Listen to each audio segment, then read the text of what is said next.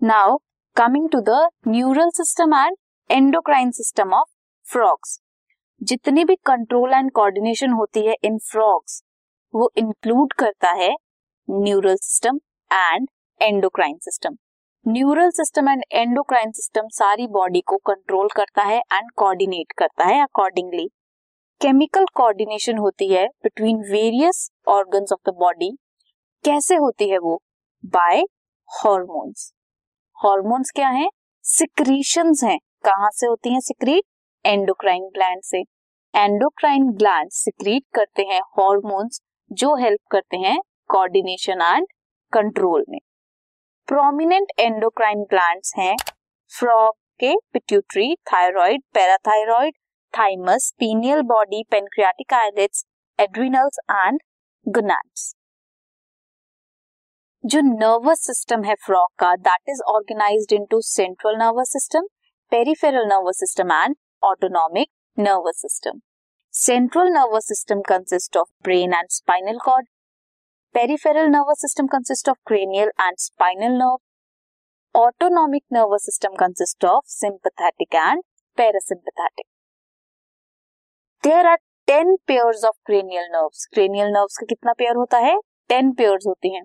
They arise from कहाँ से arise होती हैं? फ्रॉम ब्रेन जो ब्रेन है that is enclosed in brain box जो, जिसे क्रेनियम बोलते हैं एंड दिस ब्रेन बॉक्स और cranium is bony structure brain is divided into fore brain mid brain and hind brain जो फोर ब्रेन ब्रेन है that includes olfactory lobes paired cerebral hemispheres unpaired diencephalon अगर हम बात करें mid brain की that consist of optic lobes hind brain consist of cerebellum medulla oblongata the medulla oblongata क्या करता है?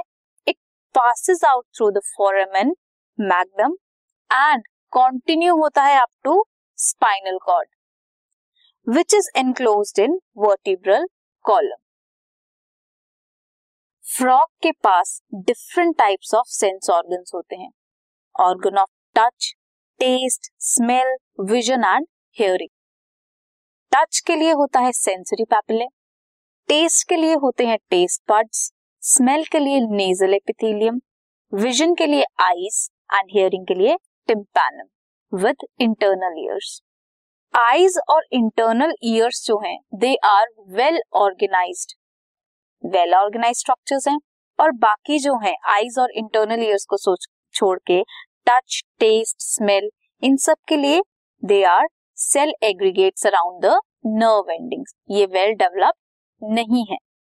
Eyes in case of frogs are pair of spherical structures spherical structure का pair है। एंड सिचुएटेड होते हैं ये in the orbit of skull skull की orbit में आईज के पेयर सिचुएटेड होते हैं। These are simple eyes possess करती है only one unit external ear absent होता है, क्या प्रेजेंट होता है? ओनली टिम्पैनम जिसे हम एक्सटर्नली देख सकते हैं। कोई भी पिन्ना ईयर में प्रेजेंट नहीं होता है एक्सटर्नल ईयर नहीं प्रेजेंट होता है। सिर्फ़ टिम्पैनम मेम्ब्रेन क्या करती है? ईयर की तरह एक्ट करती है। क्या करता है ये? रिसीव करता है साउंड सिग्नल्स को।